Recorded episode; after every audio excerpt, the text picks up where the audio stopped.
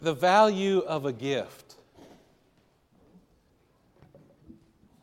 I've been thinking about that lately, that the value of a gift. It doesn't seem to me that the value of the gift really is determined by the price tag.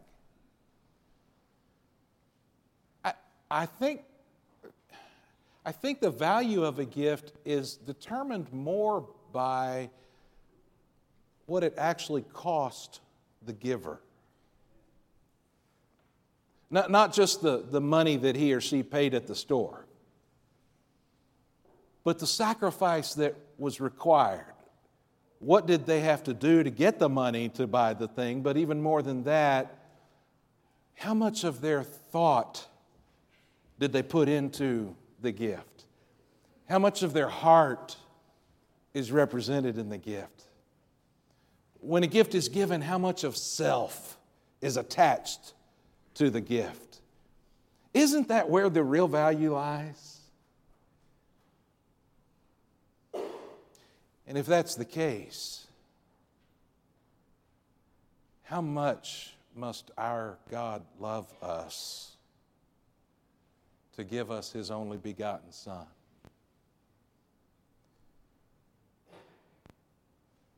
We've spent some time these last few weeks. We journeyed to Calvary and we stopped at the top of the hill to listen. It's important for us to hear the Savior speak in order that we can understand what happened there that day. And so we've listened carefully. In the first three hours that Jesus hung on the cross, we heard him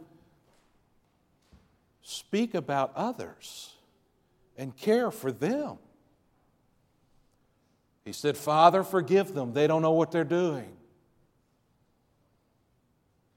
He said, Today you'll be with me in paradise.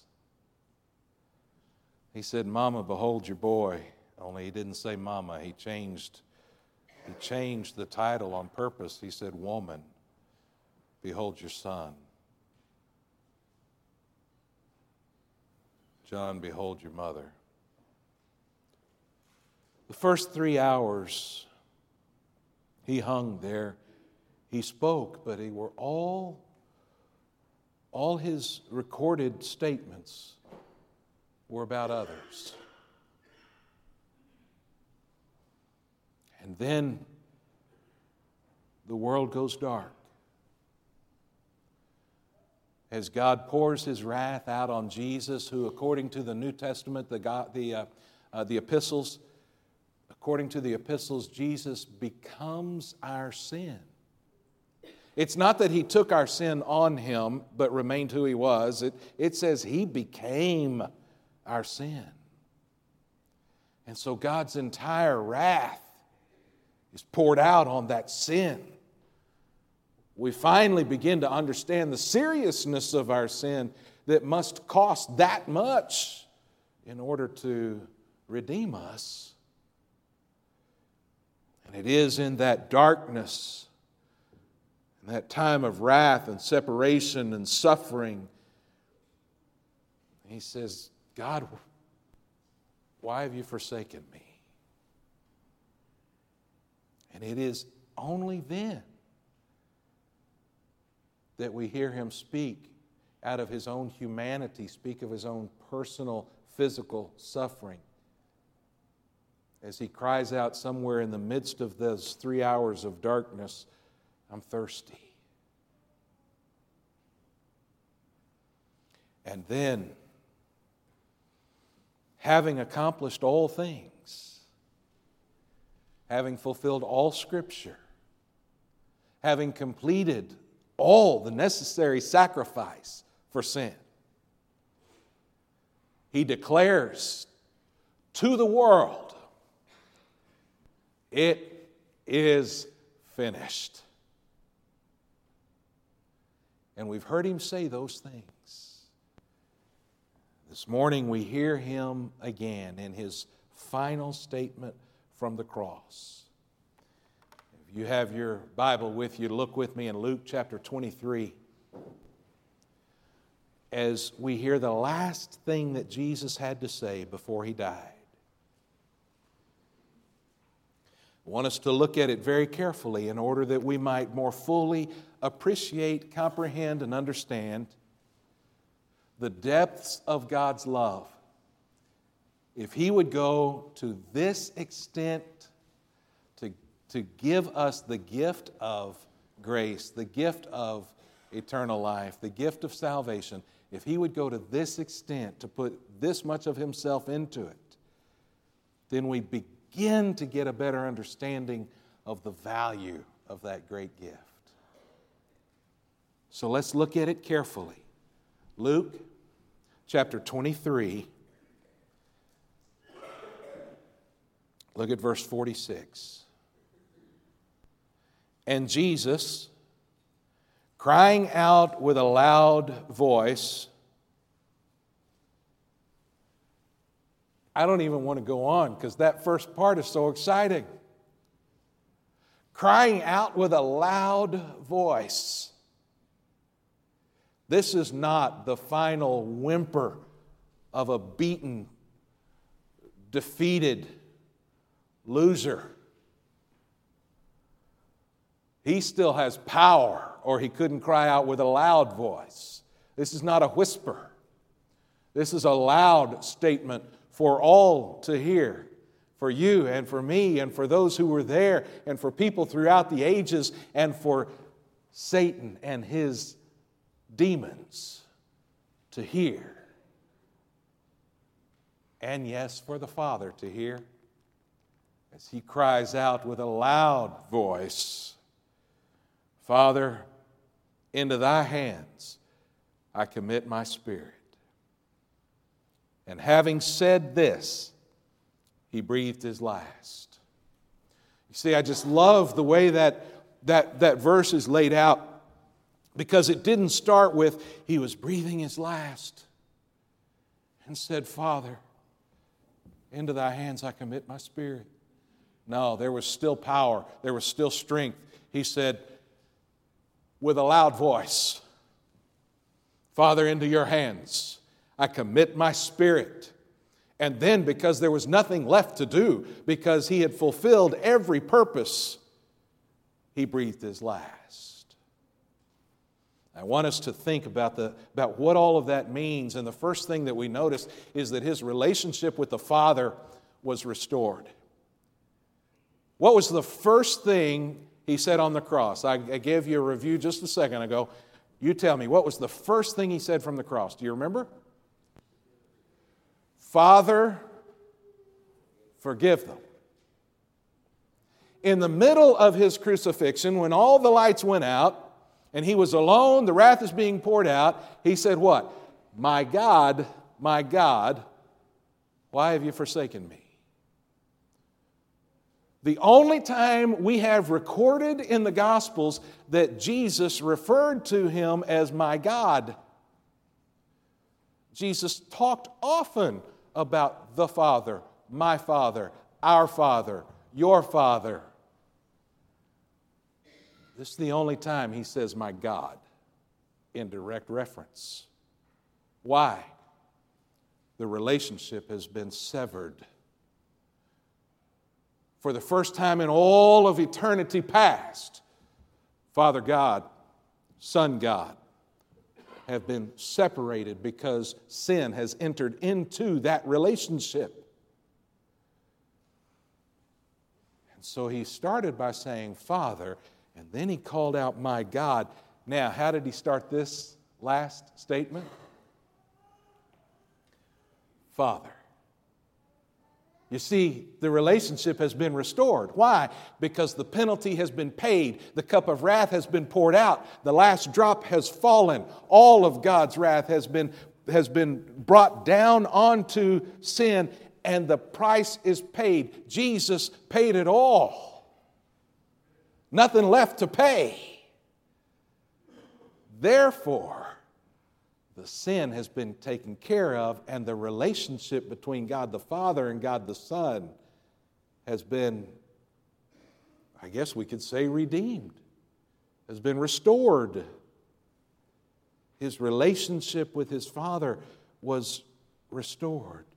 Now, the power of that is not only what happened within the Trinity, the power of this statement, Father, into your hands I commit my spirit, is that because of what Jesus has just completed on the cross, now you and I can call God Father as well. That's what's amazing. He is the firstborn of many. He's the big brother, and we, we can all be his brothers and sisters. We can all be adopted into God's family and be Jesus' little brothers and sisters within God's family, and we too can call him Father. Abba. 1 John chapter 3. See what great love the Father has lavished on us? That we should be called children of God, and that is what we are. Father. It's a great word.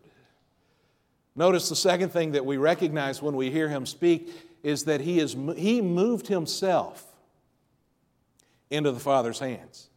Notice he did not say, Father, I give up. Father, I'm done. Father, come and take me. No, he said, Father, into thy hands I commit my spirit. He moved himself into the Father's hands. For the last 12 hours or more, he has been in the hands of man, dragged from the garden to one court after another court after another court, dragged down the Via Dolorosa, dragged up Calvary's mountain, placed on the cross at the hands of wicked people. He's been in the hands of man all these hours. But now that time has come to a conclusion. No longer will he be in the hands of man. He did what was necessary at that level. Now, he commits his spirit to God the Father. Notice what he said earlier in his ministry. Matthew 17, when they came together in Galilee, he said to them, The Son of Man is going to be delivered into the hands of men. They will kill him, and on the third day, he'll be raised to life. And even right there in the garden, right there in the garden, before they took him away, in Matthew 26, he returned to the disciples and said, Are you still sleeping and resting? Look, the hour has come. The Son of Man is delivered into the hands of sinners. So he's been in their hands this time, and now he himself moves himself from their hands into the Father's hands. He voluntarily delivered himself into their hands. Now he voluntarily delivers himself into the Father's hands, which takes us to the third thing that we learn as we hear him speak this great word, and that is that he yielded himself to the Father. He yielded himself to the Father. The very first recorded statement that Jesus ever made, I mean, he said other things as he was growing up, obviously, but the first thing we have on record that Jesus ever said was, Didn't you know that I would be about my Father's business?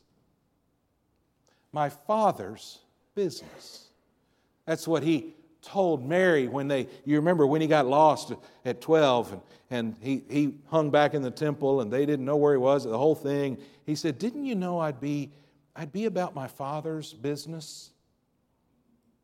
And from that moment on, throughout the Gospels, we see that he is about his father's business.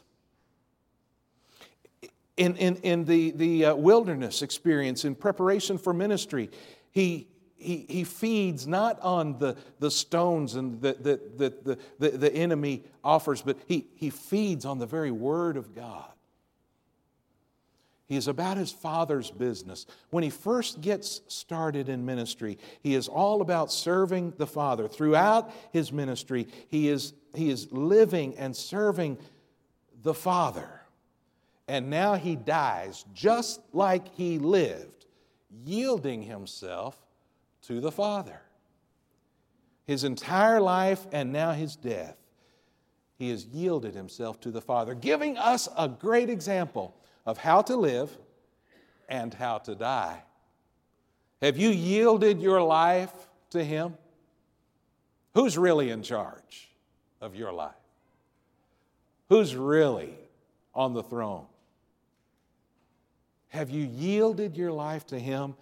Can you say, one of these days, can you say with Paul, I know whom I have believed and am convinced that He is able to guard what I've entrusted to Him until that day? Can you say that?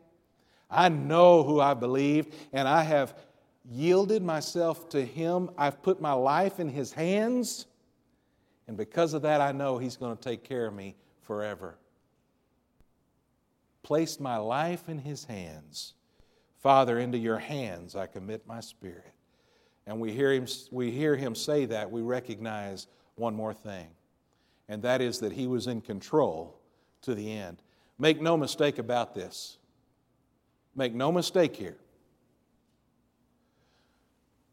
Those people did not kill Jesus against his will. Jesus laid down his life. There's a difference. He was in charge from the beginning to the end. He didn't die because he could no longer live. He died because he fulfilled his purpose. Nobody took his life, he gave his life. I want to show you a verse that actually changed my life and it changed how I understand what I do in my calling to ministry. It's in John 10. Jesus said, The reason my Father loves me is that I lay down my life only to take it up again. No one takes it from me. Did you hear that?